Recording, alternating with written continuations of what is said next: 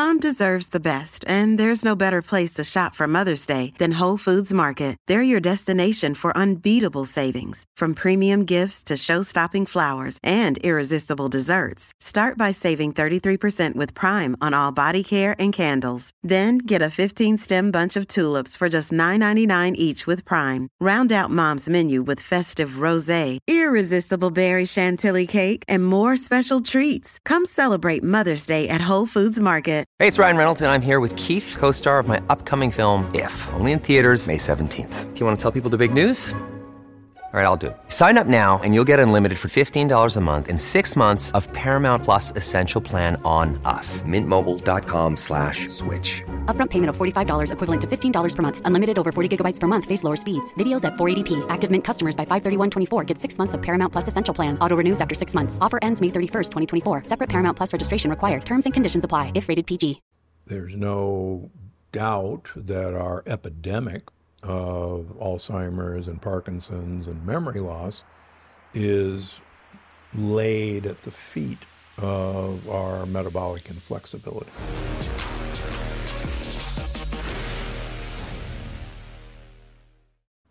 Dr. Steven Gundry, welcome back to the show. Tom, thanks for having me. Great to be here. Dude, it's really good to have you. I really enjoyed this book. As I've said many times on this podcast, I judge a guest by whether the research is going to move me forward in my life.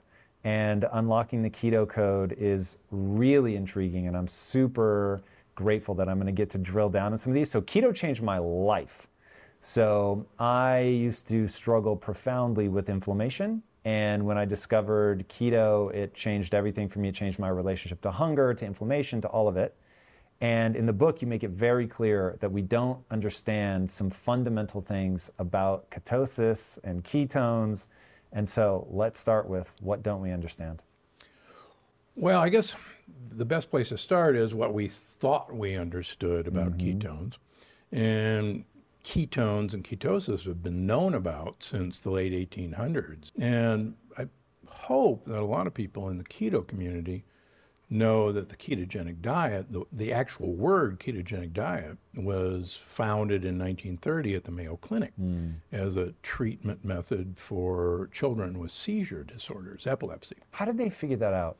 Because and, that does not seem like a super obvious, at least for me as a layperson, not a super obvious conclusion to draw that that's sugar based. Well, what they found was that children who had severe epilepsy spent so long post seizure, and it's got a medical term called post ictal state, where they're okay, they're not seizing, but they're not really waking up. Mm-hmm. Um, and they spent so many, t- so many hours in this post seizure state, repeated seizures, and then just kind of in a coma, that they didn't eat very much. And they were literally starving. And they made the observation that kids who were starving because they had so many seizures paradoxically had less seizures the more they were starving. Hmm.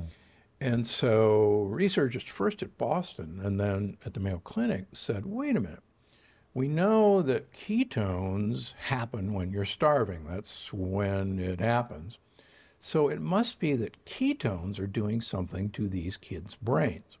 And are there other ways other than starvation to produce ketones? And one of the ways they found was well, look, if you deny carbohydrates and really cut back on proteins and give kids mostly fat to eat, then they will make ketones even though they're not starving to death. These kids did very well on a ketogenic diet. Uh, 50% of them had complete seizure control. Uh, recently, I've got a young man who's a high school student who, despite two meds, uh, was still having seizures so bad he was in special ed and falling way behind. And his mother brought him to me in my clinic in Santa Barbara. And we put him on my ketogenic diet, which is kinder and friendlier. And the kid woke up. He's off of his medications. He's now. Was he doing any kind of keto before that? No. Okay. Not at all. So went from meds to meds and keto or keto only? Keto only. We took him off his meds. Wow. He woke up, uh, wasn't you know drugged, and now he's taking advanced classes and he's actually playing soccer uh, for his soccer team in high school. And he could not do any of this. I mean, can you imagine a kid with a severe enough seizure disorder to be on two meds, now actively play, playing high school soccer? Um, crazy. Just by When did this come his back into vogue? So I had somebody on the show when this was still Inside Quest. His son had um, seizures, epilepsy, and he said they didn't even tell him about ketogenics because they said compliance was so low that they didn't even mention it to parents anymore. And he had to like go do his own research and he found some obscure article in like a journal from the 1950s. He was like, "Hold on a second. Did the same thing, put his son on, boom, total total remission. Yep. Has not had a seizure in like 20 plus years. Yeah, well, that's a great point. So the, the ketogenic diet, the high-fat ketogenic diet for seizures, once phenobarbital and dilantin came and the new seizure drugs came, uh, it died uh, because kids couldn't do an 80% fat diet. They actually had growth retardation, and they just wouldn't follow it. Right. So what happened actually in the 80s was people discovered medium chain triglycerides, MCT oil. And this oil was the miracle oil that some of these TV shows were done. And what they found was that MCT oil could convert into ketones in the liver, and we'll get into why, why that happens. And they found that if you put kids on a MCT oil based diet, you could give them far less MCT oil, far less fats, and you can give them tons of mm-hmm. carbohydrates, which I'm a parent and grandparent now, and you cannot deny children carbohydrates as much as you as much as we think we should. So these kids could have more carbohydrates, more protein. Mm-hmm. They could grow and develop normally, but they'd still stop their seizures. And How much do you have to reduce the carbohydrate intake if you're using MCT oil? You can't just you can't just add MCT oil, right? you still have to bet. modify. Really? So no matter how much carbohydrate I'm intaking. What's amazing is, and this is human studies, you can take a tablespoon of MCT oil, which is not much, mm-hmm. and you can actually, within a half an hour, generate a generous amount of ketone body production from the liver. 0.5. At least 0.5, 0.8, 1. Whoa. From one tablespoon of, ket- of MCT oil. I've never tried it, so I can't deny it. But man, knowing how hard it is to produce ketones without it, that's scandalous. Yeah, and, and that was the beauty of this. And so when I, you know, I actually started writing this after, I wrote The Energy Paradox, which we've talked about. And I was trying to explain, uh, you know, where ketones fit into all this in terms of energy production. And as you know, I like to back up what I say with research, either my own or somebody else's. And as I was trying to explain how beneficial ketones were for energy production, for protecting mitochondria, for turning mitochondria into fat burning efficient machines, when I started looking at you know the research to back up what I was saying, I went, "Holy cow! Uh, I'm wrong about this, and so is everybody else. Ketones aren't some How do you deal with that? Most people cannot, especially if they've talked about it publicly, they can't change their position. hopefully that's make, makes me one of the more believable nutritionists around because I'm always willing to say I was wrong. So, what was the first thing that made you go, wait a second, I don't think we were on the right path? Well, one of the most you know amazing things, and I I've had a ketogenic diet in all my books so for the last 20 years. I've had a ketogenic program for my hmm. patients. And looking back, when you actually look at the list of things I allow on my ketogenic diet, there's tons of carbohydrates, and yet it works extremely well. And I've been using MCT oil for my program from kind of day one. So I and I've written that ketones make you an efficient fat burner. And I firmly believe that. So I was going to prove how ketones actually make your mitochondria incredibly efficient at making energy. Right. And probably the best way to explain this is we know that ketones were discovered during starvation. Mm. And nobody quite figured out why they were produced uh, until the 1930s. But then, how ketones came about to be known what they did really started in the late 70s, 80s, up to the year 2004 at both Harvard with George Cahill and Dr. Owens and Dr. Veech at the NIH. And they wanted to know okay, well, what were ketones doing? They're, we don't do things by accident. And so they started to look at okay, human beings clearly have starved for multiple times. Um, we didn't have. As a species. As a species. We didn't have 7 Elevens next to us. We, we didn't have fast food. We, we didn't have refrigeration. We didn't have storage systems. And we had to find or kill food. And there were famines and there were times not much food. So we were designed, when we found food, to store a lot of it as fat. Mm.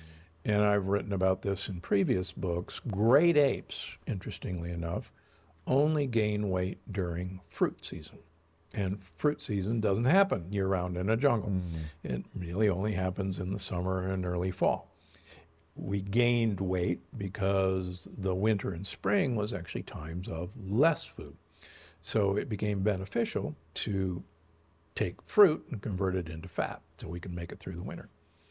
And that defect, it's actually a genetic mutation that allowed great apes to do that, we inherited as well. So we're really good at storing fat. In fact, Yes, we are. Yes, we are. In fact, we're I'm better than most. we're called the fat ape for a reason. Uh, we're, we we best all apes at, at storing fat.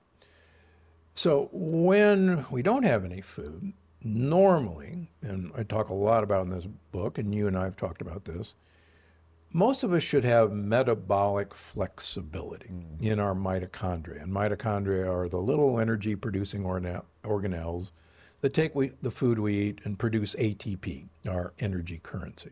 And mitochondria, for anybody that doesn't know, are like aliens They inside are. of our cell. They have their own DNA, which is crazy, and I still don't understand how that's possible.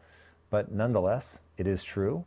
And at some point, two cells combined, and they were able to handle oxygen by the mitochondria wrapping inside of the cell, which is bananas. And there's actually a gaggle of them inside of every cell. Yes, uh, there's bunches of them. Unlike our high school biology textbook that might have said shown one or two mitochondria per cell, there can be thousands of mitochondria, and they're actually engulfed. They're engulfed bacteria from two billion years ago, and they actually carry, you're right, their own DNA. And the cool thing about that, and an important part of the book, is that mitochondria can divide and make more mitochondria without the cell they're living in dividing. Mm. So if a mitochondria gets the right stimulation, and that's part of the book, they'll make lots more of themselves and to share the energy load. So, getting back to starvation, normally you and I, hopefully, when we run out of sugar, we can immediately start burning free fatty acids. And that's the flexibility you're talking about. That's It the burns sugar, it can burn fat. Yeah. We should be a hybrid car. Uh, if we burn gasoline, we'll call that sugar. When the gasoline runs out, we've been storing energy in our battery. And when the gasoline runs out, we switch over to battery power until we go fill up at the filling station. Unfortunately, here's the weird thing 50% of normal weight individuals have no metabolic flexibility. 50% of us. Just because of modern diets. We're Modern eating all diets. the time. We are never in a quote unquote starvation phase. Correct. If you're if you're overweight, 88% cannot shift between burning sugar and fat. If you're overweight, uh, if you're obese, 99.5% of people cannot shift to burning fat. And what's what does that mean? Why does that matter? Well, you normally, if you and I stop eating tonight, uh, whenever, about eight hours after we stop eating, we should actually run out of glucose as a fuel. And we should shift over to burning free fatty acids and ketones as a fuel until we get our next meal. That's normal. And by 12 hours of not eating, we actually ramp up ketone production to pretty much take over our brain's need for fuel temporarily. And your brain, actually, if it runs out of sugar, starts dying. So the implication for So that, So the brain is never without sugar? believe it or not, the brain normally would run out of sugar in about eight hours after we stop eating. Normally runs out of sugar. And it shifts over to using ketones as a temporary fuel. The reason it can shift over is once we stop eating, we start liberating free fatty acids, fat, from our fat cells. So you're saying it would die if we didn't have ketones? Correct. Got it. Okay. So normally those free fatty acids come out of fat cells. Every one of our cells, except the brain, can use free fatty acids as a fuel and use them very well. And this has been, again, proven at Harvard and the NIH. Our muscles love free fatty acids. My research on the heart years ago showed that the heart prefers burning free fatty acids instead of sugar. It's favorite fuel. In fact, we protect the heart during heart surgery by putting fats into the heart. How? Uh, through the veins and the arteries. I invented You it. inject fat? yeah, well, we dissolve it in our cardioplegia. Yeah. Whoa. So um, without that metabolic flexibility, then what happens? What happens is what we're discovering right now is that your brain cannot get life saving ketones to burn as an alternative fuel. And your brain runs out of glucose as a fuel because you don't have any available. And your brain, for several hours a night until you eat again, neurons die. And there's no doubt that our epidemic of Alzheimer's and Parkinson's and memory loss is laid at the feet of our metabolic inflexibility. Hmm. Hmm. Okay, so that is certainly terrifying, Yep. but means that we can do something about it. Yep. So going back to where we left off, so we go into starvation mode, we start kicking off these ketones. That feels like the sort of story up to before this book. Correct. People understood that. So where do you begin to go, wait a second, we have a problem here? Okay, so we can make ketones. Uh, we make ketones from free fatty acids. They go to the liver, and the liver generates ketones. Now, the liver, interestingly enough, can't use ketones as a fuel. They're incapable. They don't have the enzyme to do it. Can it use free fatty acid? Yes, Okay. liver loves free fatty Which acids. it gets as fat is oxidized, we get free fatty acids, and we can snatch them out of the bloodstream and use them. Right, and they're a great fuel, fabulous fuel. So what everybody thought, But they can't cross the blood-brain barrier. That's the problem, right? Because they're too big and fat, if you will. So, but as luck would have it, ketone bodies, ketones, are water soluble small fats, and they can get through the blood brain barrier. So the brain can use ketones until glucose arrives mm. the next morning or for several days. Now, that piece of the puzzle wasn't known. So people like Cahill, people like George Veech said, wow, ketones are clearly what made humans survive for a long time because we could use them as a fuel without burning up our muscle to make glucose. Mm-hmm. We can convert muscle protein into sugar. It's called gluconeogenesis. And they actually showed that if you literally had to live on glucose as a fuel, your muscles would be gone after about a week of starvation. So the only way for gluconeogenesis to happen is from muscle tissue. yeah, but you can also make gluconeogenesis from breaking glycerol molecules off of triglycerides and convert that into glucose. Okay. So there is a way to get sugar from fat. Got it?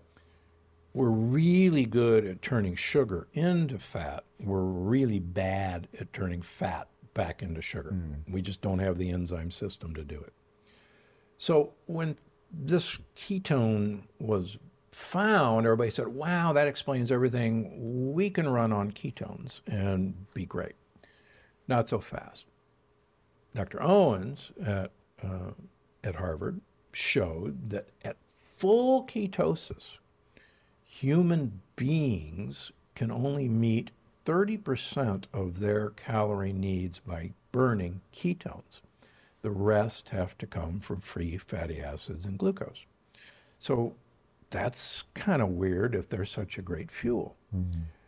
The brain, it turns out, even at full ketosis, only 60% of the brain's needs can be met by ketones.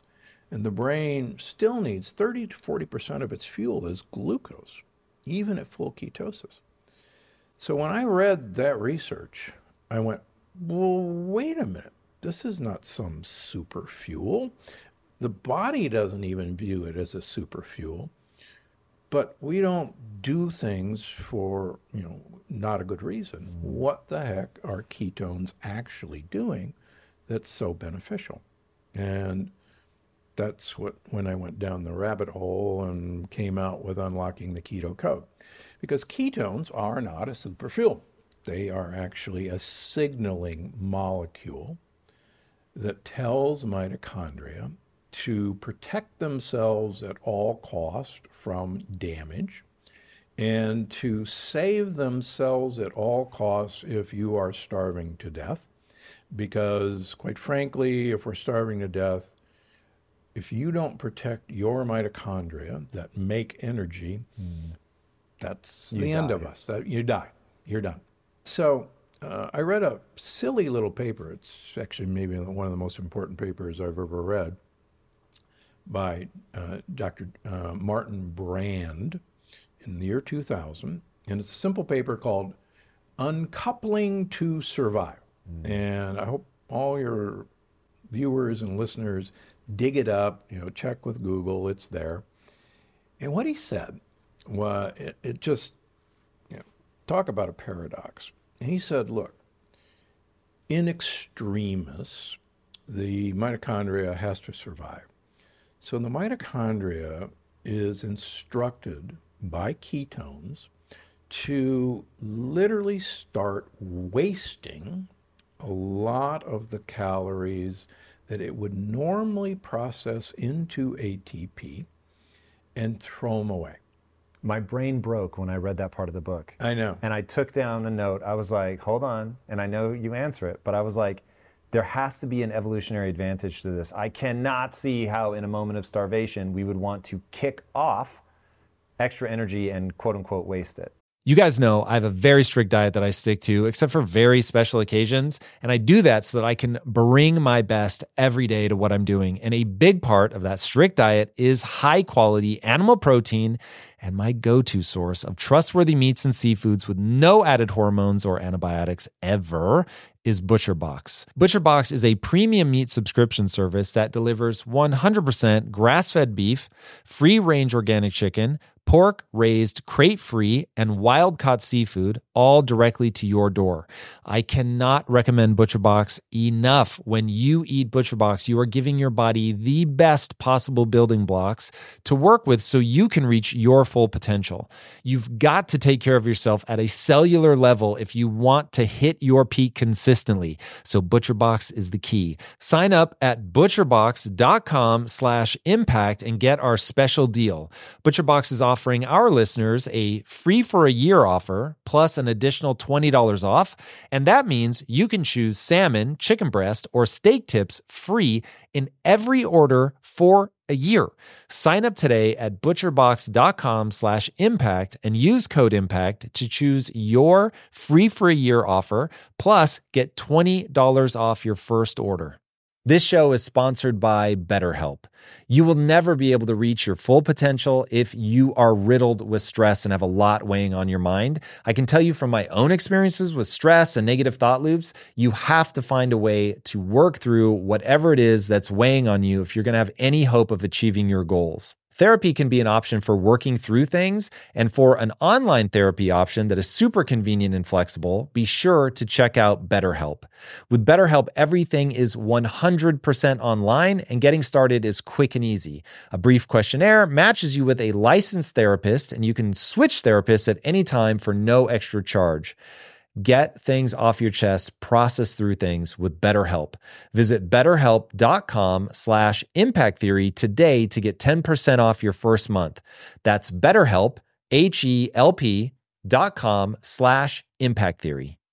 In today's highly unpredictable and rapidly changing world, the smartest move you can make from a financial standpoint is to actually understand how money works and how markets move. Because if you want to have any chance of investing your money wisely and growing your financial portfolio, you have to make a profit. And the only way that you're going to do that is either by setting and forgetting or actually understanding what's going on at a macro level. So whether you're a seasoned investor or someone looking for extra guidance, today's sponsor, Yahoo Finance, has got you covered with all the tools, data, and news that you need in one place to grow your knowledge base around what is happening in the world of finance and to make sure that you have the right goals and you're executing well.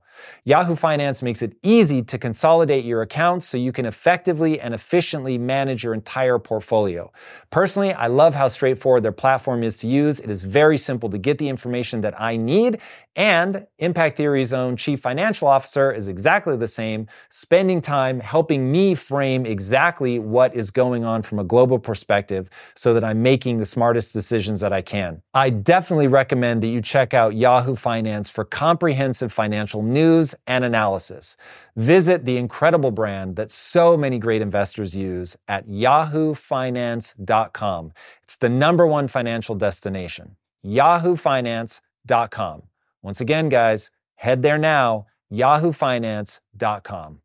At least for me, this is all coming together at a moment where it feels like there's these breakthroughs in science which are all pointing to the depression of the mitochondria and their ability to produce energy in a good way, which is weird. Yeah.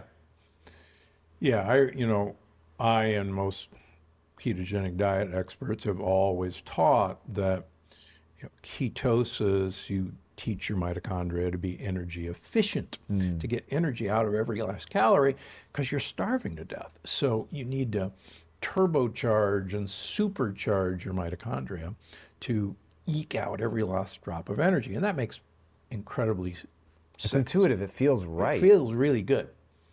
But what Brand said, no, you're wrong they do the exact opposite. And you go, no, no, no, no, no, no. There's no food. Why in the world would you waste food? Mm.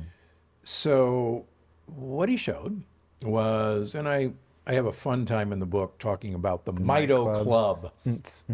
Yep, let's hear about it. Yeah, so so mitochondria uh, make energy by energizing electrons and protons in this long tube called the electron transport chain inside a mitochondria.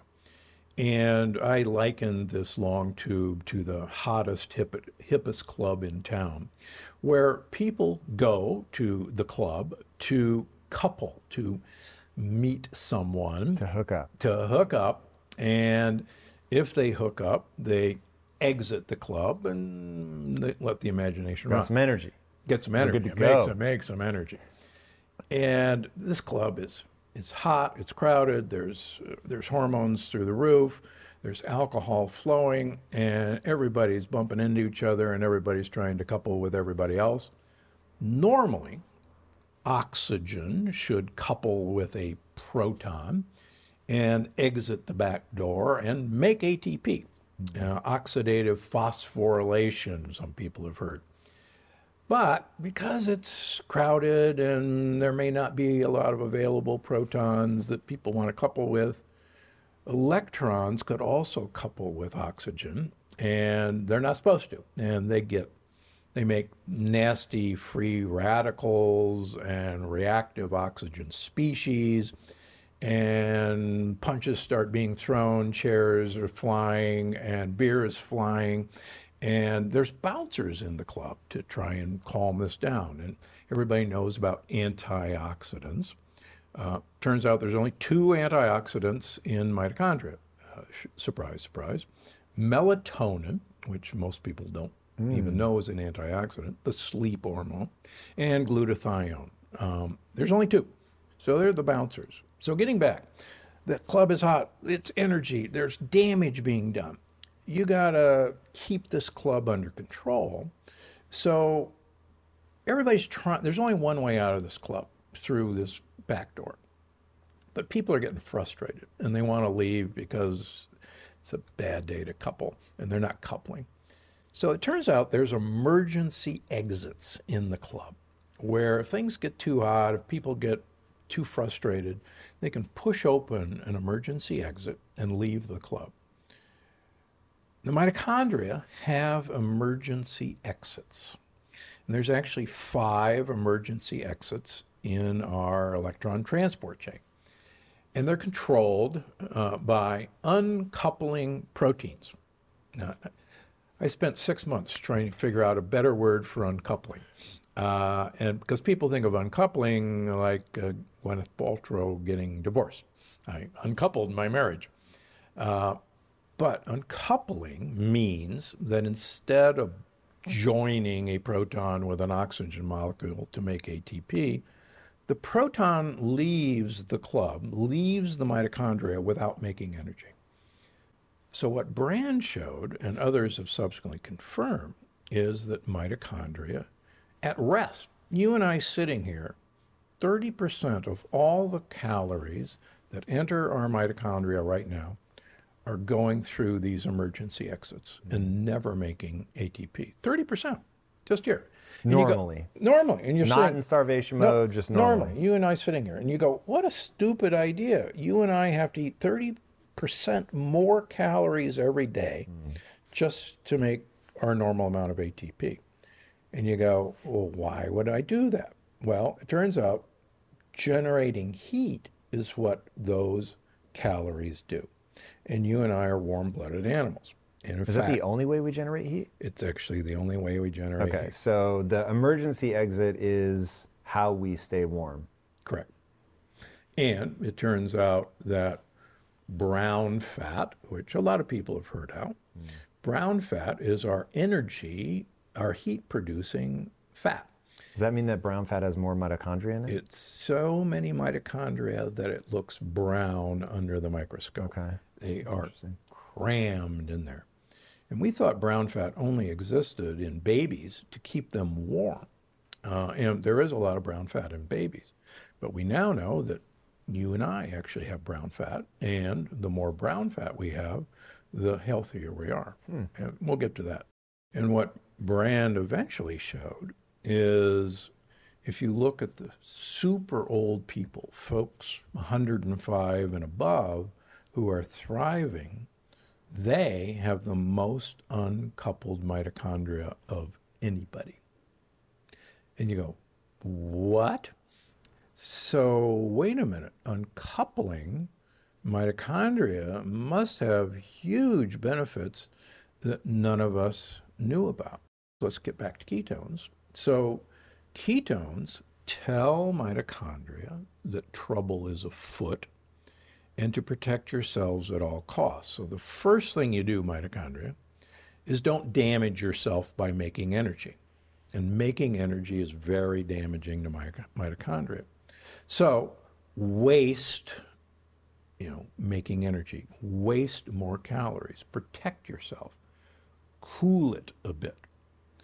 But secondarily, that makes no sense because you got to have enough ATP to survive. So simultaneously, the mitochondria is instructed to make more mitochondria to share the workload. Now think about this the Iditarod is you know being run, and let's have a one one dog dog sled. Well, yeah, the dog can pull the sled, but he's not going to go very far before he tuckers out. But if you hook six dogs to the sled, each dog has a sixth of the workload that the one dog has.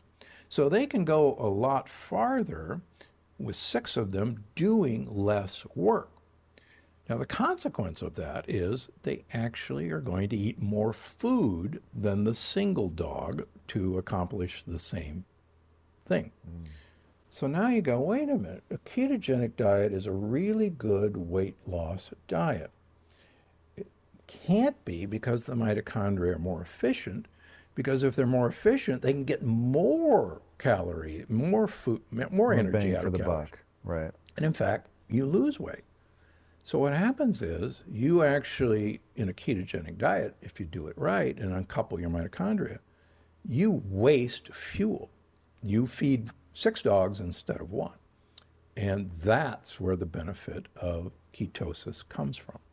Okay, so now I'm trying to pin down the evolutionary advantage. So I'm in starvation mode. Yep. That's when I'm producing ketones. Yep. Why on earth would starvation mode trigger my mitochondria to waste more energy and become less efficient? To protect Seems- themselves at all costs. So it's purely a protective mechanism. It's an evolutionary protective design to save the mitochondria at all costs. Dear human body, I cannot keep taking this rate of damage for you. I have to conserve. The only way to conserve is to release more of these out of the emergency exit so I don't have to process them, take on the free radicals and all the damage. So go out. My temperature theoretically should feel like it's going up subjectively. Uh, believe it or not, a lot of people do. And we, we'll get into the munition workers in France and Germany in World War One, which actually proved his theory. Nobody knew that that proved his theory, but uh, that's what happened to them. Yeah, you actually should raise your temperature. Um, just as a, a fun fact, you ever notice when you have a cup of coffee or tea, even if it's iced coffee or iced tea, uh, many of us go, gee, you know, I'm kind of glistening even though I'm having an iced coffee. Uh, you actually produce more heat having a cup of coffee because both the caffeine and the polyphenols in coffee and tea uncouple your mitochondria and have them generate heat. So interesting. Okay, so I my mitochondria is protecting itself by uncoupling. They're getting rid of this stuff. They're uh, making more of themselves Okay. to share the workload. Each one is working less hard so that they aren't being damaged. Right. But you're recruiting more mitochondria. And the amazing thing is, during ketosis or other th- things that stimulate mitochondria to uncouple, you actually generate more mitochondria. And mitochondria in starvation will devote all the protein manufacturing in the cell to make more of their proteins, and they'll actually not make muscle protein. Screw the muscles, they're energy hogs. We're not going to build muscle if we're starving. We are going to build more mitochondria to work less hard. Screw everybody else. All right, here's where this gets complicated for me though. So that all makes sense. I'm I'm tracking with that. Uh, in the book, you talk about how it does um, the way that it further stops the muscles from taking the energy is that it makes you insulin resistant. So, and when you look at like what happens with fructose and uric acid, there's a similar thing going on, which is, hey, raise insulin, which seems like it's bad in a modern context, but from a survive a famine context, it's actually brilliant because it traps the fat, makes you use it more slowly. It's hard to get out Yep. to make sure that you don't burn through the energy and end up dead. But the munitions facility that you alluded to, the way that we end up dead real fast is this process on a runaway train. Is it just that I can exit people out the emergency exit way faster, way more dramatically than I can stop the fat from pouring out? Walk people through what happened in the munition factory. Okay. Um, in World War One, it was noted that munition workers in France and Germany who were assembling shells and working with gunpowder were extremely thin, even though they were eating huge amounts of food. And they could not keep weight on. And they were running a temperature 24 hours a day. And it wasn't until the late 1920s when they realized that these guys' basal metabolic rate, BMR, was elevated. And it took a couple of doctors at Stanford in 1930 to say, son of a gun, we've discovered the compound that did it in these munition workers. And it was called 2,4-dinitrophenol. And keep that word phenol in everybody's mind. We'll come back. Oh, yes, it will. And it's called DNP. So they actually said, oh my gosh, DNP raises the metabolic rate, and it is the world's best weight loss drug that nobody's ever heard of. So in the 1930s, in America alone, over 100,000 prescriptions for DNP were written wow. by physicians. And it was a miracle weight loss drug. You took a little bit of DNP every day, you'd lose a pound a week. That's insane. But if you took a lot of DNP, you could lose five pounds per week. You talk about a miracle. And just a little bit more, and you can be dead. Yeah, now here's the problem. What happened was, as more and, more, and more people got on the bandwagon and saw they could lose a huge amount of weight, people were running temperatures. They started noticing that thyroids were having a problem. Mm-hmm. Then a lot of people developed cataracts. And this was before cataract surgery. And as I joke, can you imagine being able to fit into your skinny dress and not see how good yeah. you look in the mirror? Because uh, you're blind. And then people started dying, dying like flies. And so the FDA, uh, in the late 1930s, 1938, is one of their first official acts banned DNP for sale. Mm. But it turns out that in 1978, it was discovered that DNP worked because it was the first known oral uh, mitochondrial uncoupler. And DNP was so effective because it literally turned human beings from being Toyota Priuses, which are very fuel efficient, to being Ferraris, which are incredibly fuel inefficient.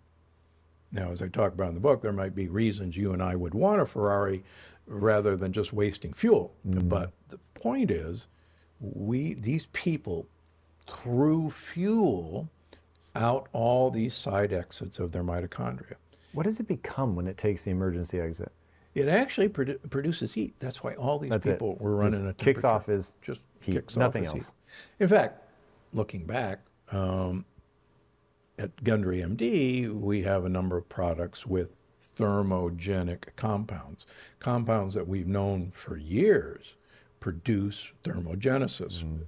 make heat. Lo and behold, every one of these compounds uncouples mitochondria.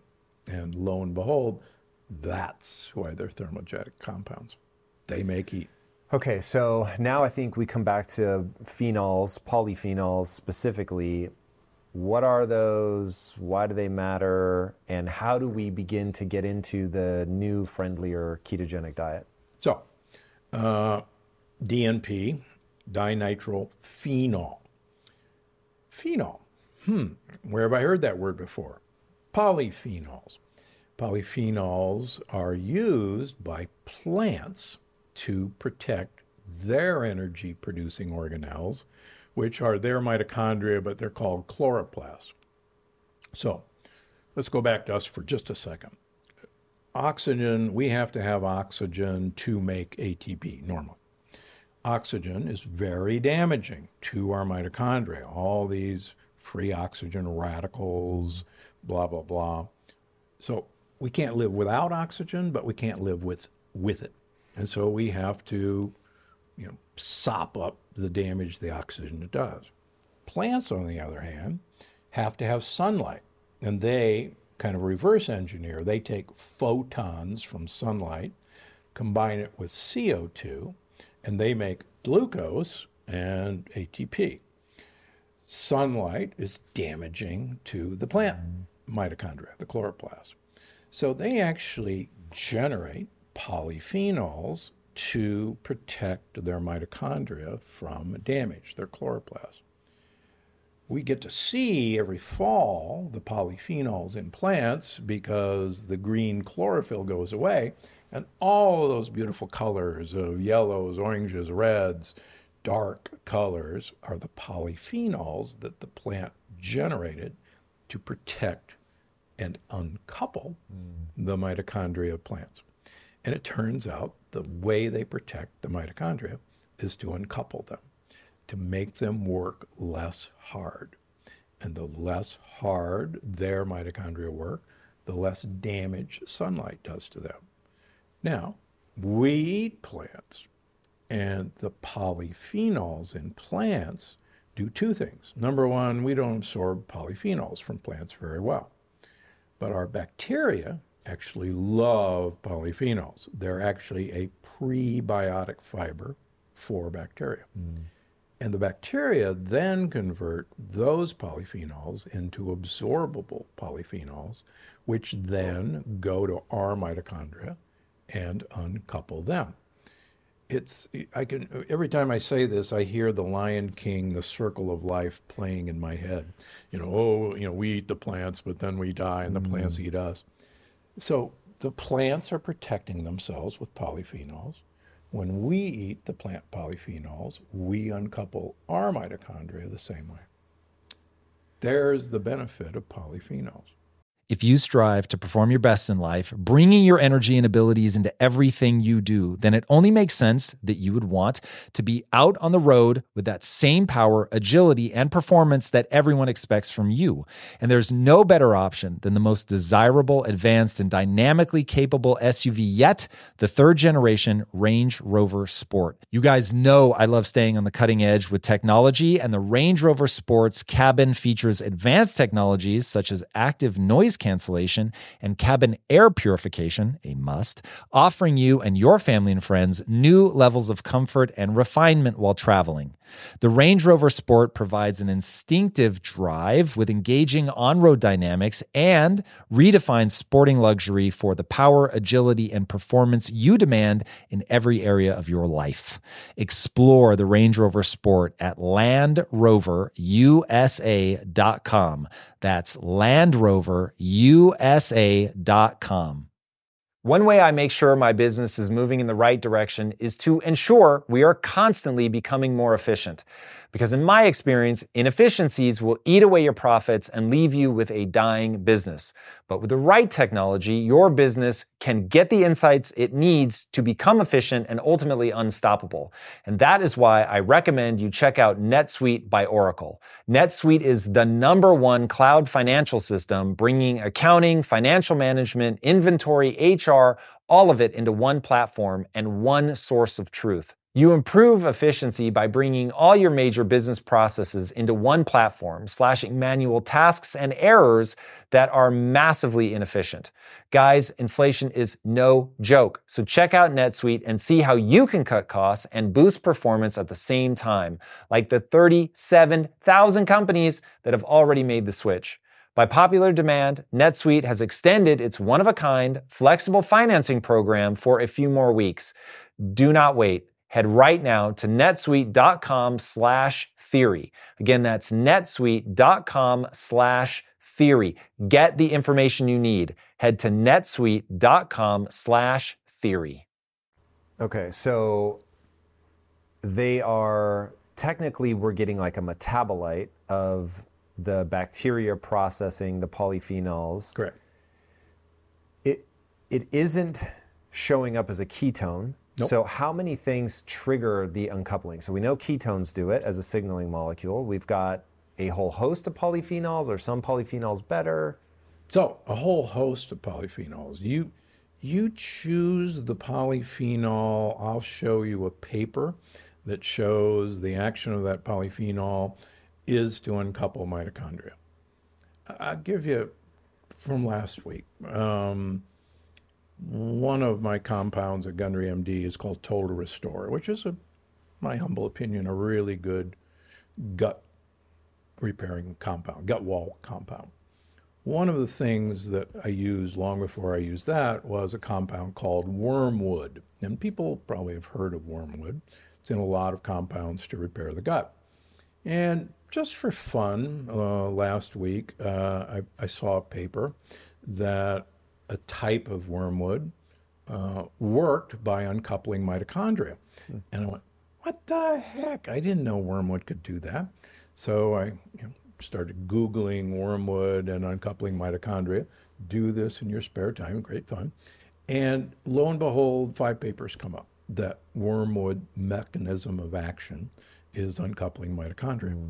And so you start going down this, this rabbit hole and you find out that there's literally just one thing that makes all the difference in a person's health, and that is hitting the right dose of mitochondrial uncoupling and getting the compounds that will do that.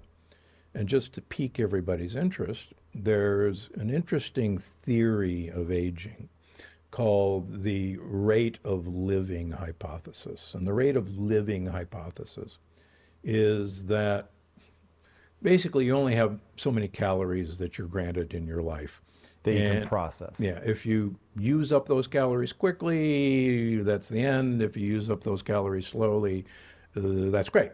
And it fits pretty good.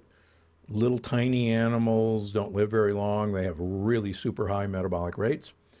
Big animals like an elephant uh, live a long time and they have fairly low metabolic rate. The problem with that theory is birds. Birds are very small in the scheme of things, but a hummingbird in captivity, which has one of the highest basal metabolic rates measured, can live 10 years. A parrot can live 80 to 100 years. What? Yeah. Guess what? Birds do better than any creature. Mitochondrial uncoupling. Bingo. They There have it the, is. They have the most uncoupled mitochondria of any species.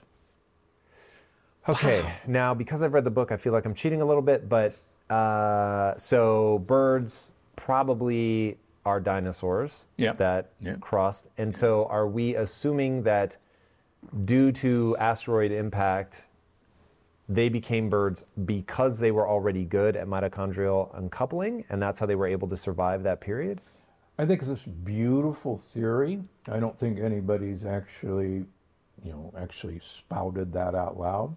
But yeah, I mean, they are the last dinosaurs. It's very interesting. So, given that we are descended from mammals that also survived that period, it certainly makes a lot of sense that we would have survived if we already had that ability. And then I know humans, like by the time we became humans, there were twice that I think we were forced through these really narrow Yep. periods where Gaps, there were yeah, very few humans left. Yeah, we were down 60,000 years ago. We were down probably to one woman and probably a, a few guys. She's It got that small? Yeah, she's mitochondrial Eve. All of us uh, can be traced back to one female. Whoa. Yeah, all of us. And you know, just just so everybody knows, mitochondria actually are they have their own DNA, their own genome. Mitochondria are only transmitted from the female. Uh, you and I know we're just drones. We we have no useful purpose other than being a drone. So we we don't give any mitochondrial DNA. So you can actually look at mitochondrial DNA. So there's mitochondrial DNA in the egg. Yep. That's crazy. Yeah, but there's none in the sperm. Uh, no mitochondria go into the egg. That's really And what's really cool, and I've talked about this before. I mean, what's really doo doo doo doo. We get all of our microbiome initially from our mother, passing through the birth canal, hopefully. Yep. And so our bacteria are female and our mitochondria are female. And as I've talked about and other people have proven, these female bacteria talk to their sisters, the female mitochondria, and they literally text each other. And that language was discovered, and got the Nobel Prize, um, of postbiotics. And I talk a lot about postbiotics as well, the communication system between the microbiome and their sisters, the mitochondria. And it's like, I mean, this is crazy. I mean, the design you, just have to sit there and, and marvel at, at the design. And then you start marveling at okay, how do we tweak the benefits of this mm. design? How do we maximize the benefits of that design? And that's why one of the cool things is yeah, we can uncouple mitochondria via a ketogenic diet, a high fat ketogenic diet. No question about it. But do we want to do that 24 7? No, because eventually, like you mentioned, you will become insulin resistant to stop the muscles from stealing the calories, and you'll eventually start losing muscle mass, eventually, if you continue 24 7 mm-hmm. ketosis for a long time. So you want to cycle in and out of ketosis on a 24 hour basis. And book shows okay, here's some tricks. Um, let's do intermittent fasting, time restricted eating. And let's stay in ketosis for 15, 16 hours a day. So, what window do you recommend? So, uh, Dr. Mattson from the NIH, from the National Institutes of Aging, wrote a beautiful paper a couple of years ago um, that shows probably six hours is the best window. Okay. Six hours of eating. Um, 18 fasts, 6 eating. 18, yeah, fast, uh, six hours. He Does showed- he have an opinion on number of meals in the six hours? It actually doesn't matter. And I go into that, again, there's a lot of fun, nerdy stuff in here. Uh, a guy by the name of Rafael De Cabo, also at the NIH, showed that all the calorie restriction literature, and calorie restriction, you know, cutting 30% of all the calories you eat every day, is really the only bona fide proven way to extend lifespan across multiple species. But the problem is it's unsustainable. Um, there is a calorie restriction society in the United States. Uh, It's hilarious. they're they're miserable individuals. They're cold. They uh, they're miserable. They're hungry. Uh, Why aren't they warm? Because if they're putting themselves in starvation mode, they're They've- triggering this whole thing. they've literally now gone into a thrifty gene mode. They're Got it. so far So you down pass the line. you through pass this- through this. Correct. Then you know they're they're so far down the line. But Cabo said, "Hey, wait a minute. I think we've got this calorie restriction wrong." because we're controlling the animal's food and we're putting the food in their cage and we're giving them X amount of food. I wonder if the time of day that we put the food into the animal's cage and the time they're eating the food and the time they're not eating the food was really what the difference was. So he designed an experiment, uh, which is really kind of cool. He designed an experiment based on the rhesus monkey studies of the University of Wisconsin and the National Institutes of Aging. And these were calorie restricted monkeys, but only the University of Wisconsin study showed extended lo- longevity. The uh, NIA study showed no extended longevity. And they had different diets. And he said, I'll tell you what, I think you guys are both wrong. I'll bet you it's the time of eating. So he designed an experiment where they had a calorie restricted group of both diets for rats, but he had a third group that that all their food came out at three o'clock in the afternoon, and animals ate it quite rapidly, and they still actually they ate up all their calories in about eight to twelve hours, and then they were fasting about twelve hours at least, mm. and that's a long time for a rat. They compared them to rats who got their food all day long and all night long. The rats who got food all day long, all night, had no metabolic flexibility. They couldn't make mm. a change between burning sugar and burning fats. right. The rats who got full calories but had it put out at three o'clock in the afternoon had metabolic flexibility. The rats who were calorie restricted also had metabolic flexibility. So then they looked at longevity. The rats that had a full day's calories but ate at three o'clock in the afternoon lived 11% longer than the rats who got a full day's of calories that they ate all day and all night. Hmm. Now, for us, that equates to a 10 year increase in lifespan Now, is that on the same amount of calories? on the same amount of calories. That's crazy. Well, it's not so crazy because the Italian athlete study proves the point in humans. And what's that? This is a really cool study. They took Italian cyclists and they put them on a training table for three months. And most people know what a training table is. You guys, here it is. This is this is the food you're getting. And everybody had to eat the exact same food, the exact same amount of calories. All they did is change how often the guys got to eat. Mm-hmm. One group, they got three meals a day. One group got breakfast at eight o'clock in the morning, got lunch at one o'clock in the afternoon, had to finish dinner by eight o'clock at night. A 12 hour eating window. The other group, same food, got breakfast at one o'clock in the afternoon, lunch at four o'clock in the afternoon, and had to finish dinner at eight o'clock at night. Same amount of calories. Followed for three months. Same exercise program. The group that ate a 12 hour window stayed the same weight. The group that ate in a seven hour window lost weight, lost significant amount of weight, hmm. but their m- m- performance was the same. Here's the best part, maybe the take home message. You and I know there's probably our best method to predict longevity is a blood test called insulin like growth factor 1, IGF 1 probably the best indicator of whether mTOR is activated or not. Um, the guys who ate the seven hour window, their IGF 1s plummeted. The guys who ate the 12 hour window had no change in their IGF 1.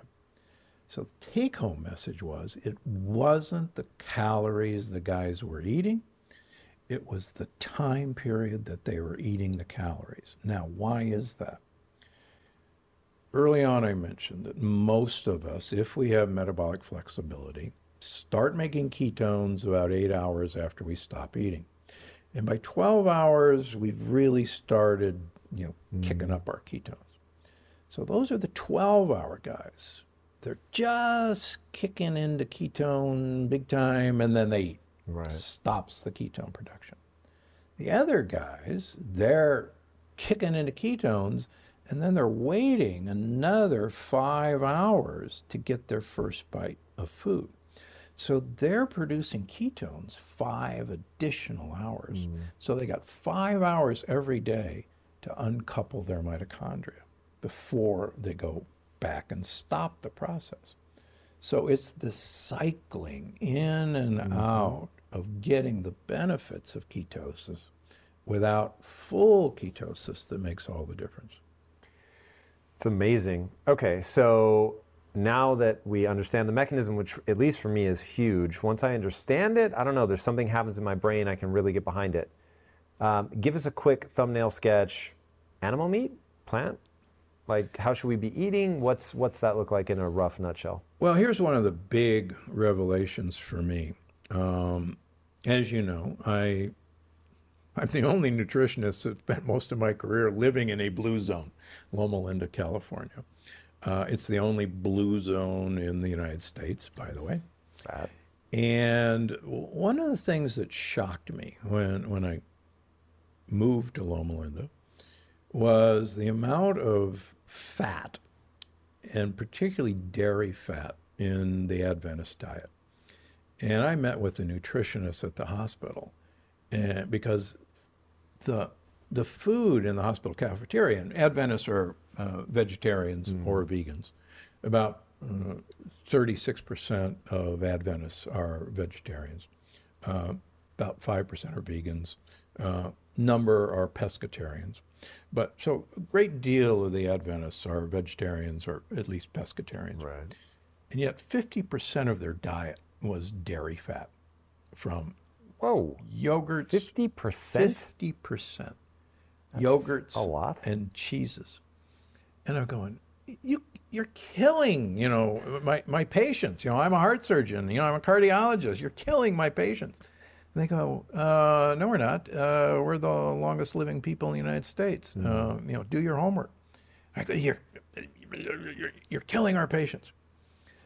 So as I was researching this book, uh, I said, you know, the Adventists eat a lot of cheese and dairy. Let's look at the other blue zones. So you look at Sardinia, which is another blue zone. You look at the Nicoyan Peninsula, in Costa Rica, which is another blue zone.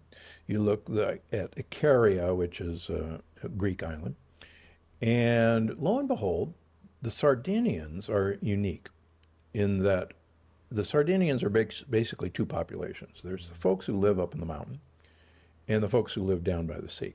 It turns out only the people who live up in the mountain have longevity. Ah, see, that's interesting. And they're sheep herders and goat herders. And they eat huge amounts of goat and sheep cheese. Hmm. The folks who live down by the sea don't, aren't goat and sheep herders, and they don't eat goat and sheep cheese. So there was a beautiful paper, we didn't put it in the book, but I'll tell you, that showed that the difference was the fact that these guys were eating goat and sheep cheese. So now you go, well, wait a minute, what's so cool about goat and sheep cheese? Something in there that's uncoupling mitochondria. You, I have a hunch. You got it. It turns out that 30% of the calories in goat and sheep milk are medium chain triglycerides, MCTs. In fact, most of the MCT fats are named after the Latin word for goat, capra.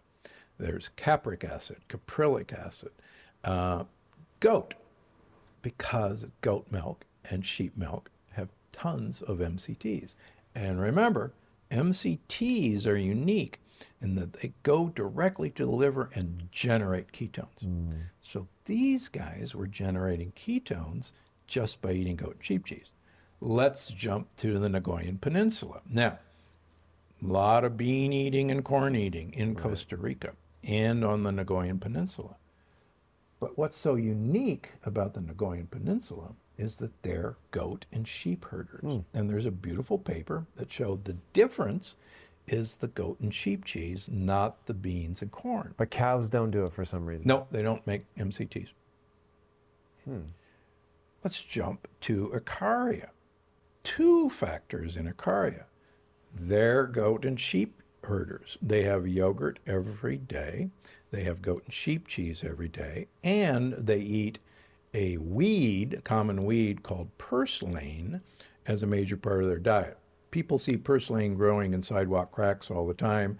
It's uh, moss roses, portulaca that people have in their gardens. They eat it as salads. It turns out that purslane has an amazing short chain omega fat called alpha linolenic acid mm-hmm. that I mm-hmm. profile in the book. Alpha linolenic acid is magnificent for uncoupling mitochondria.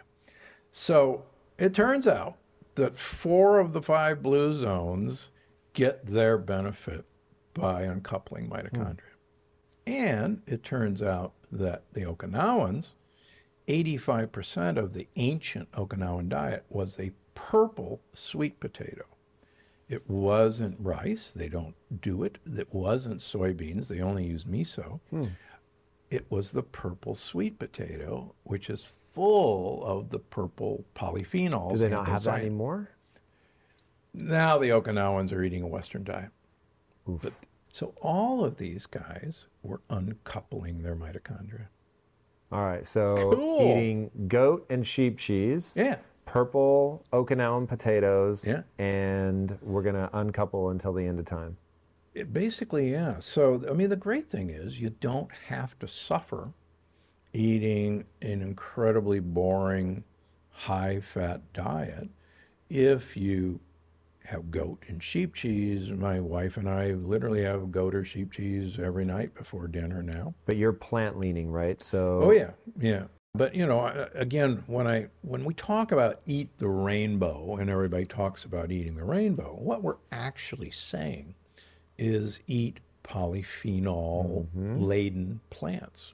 That's literally what we're saying because the rainbow are those polyphenols. Right. And I go into the ancient spice trade from the Middle Ages. Yes, you do. And it turns out you look at those spices that people were ready to pay exorbitant mm. amount of money for. In fact, you asked an interesting question in the book and you said, was this the original drug trade? Yeah. And that's interesting because when you start to learn the history of like the spice wars, like people were killing people in like genocide levels for oh, spices. Yeah, yeah. and in fact, 50% of the people on these ocean voyages on for the spice trade died. Jesus. And so had know, to be something pretty worthwhile. Yeah, this was drug trade, and they were the trade they were actually doing was for polyphenols. I mean, for instance, cinnamon was huge, cloves were huge. And I even have a fun chuckle. Um, the gift of the Magi uh, in the Bible, uh, two of the three gifts were actually frankincense and myrrh, which are polyphenols, and both are shown to uncouple mitochondria.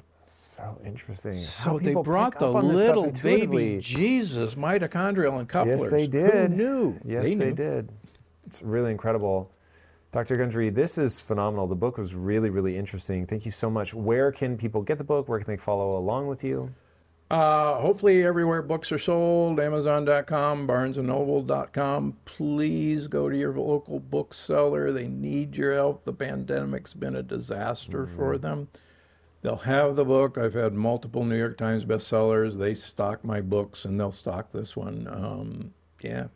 And then your 200th episode's coming up. 200th episode of the Dr. Gundry podcast is coming up. Wherever you get your podcasts, we're on Podcast One, the largest podcast carrier. Um, yeah. YouTube. YouTube. That's where I take got, it in. Yeah, I got two YouTube channels. Find me on Instagram, please. Um, find me at drgundry.com. Find me at my supplemented food company, uh, doc- gundrymd.com. Hopefully, find me. There it is. All right, guys, the book's incredible. I really feel like there's something interesting happening right now with a lot of these discoveries coming together around what's happening with mitochondria, uh, insulin resistance in an advantageous way that goes awry in a Western diet, but it's really, really intriguing. I encourage you guys to dive into it. I think it will make it easier to implement the stuff in your life. Speaking of things you can implement in your life, if you haven't already, be sure to subscribe. And until next time, my friends, be legendary. Take care. Peace.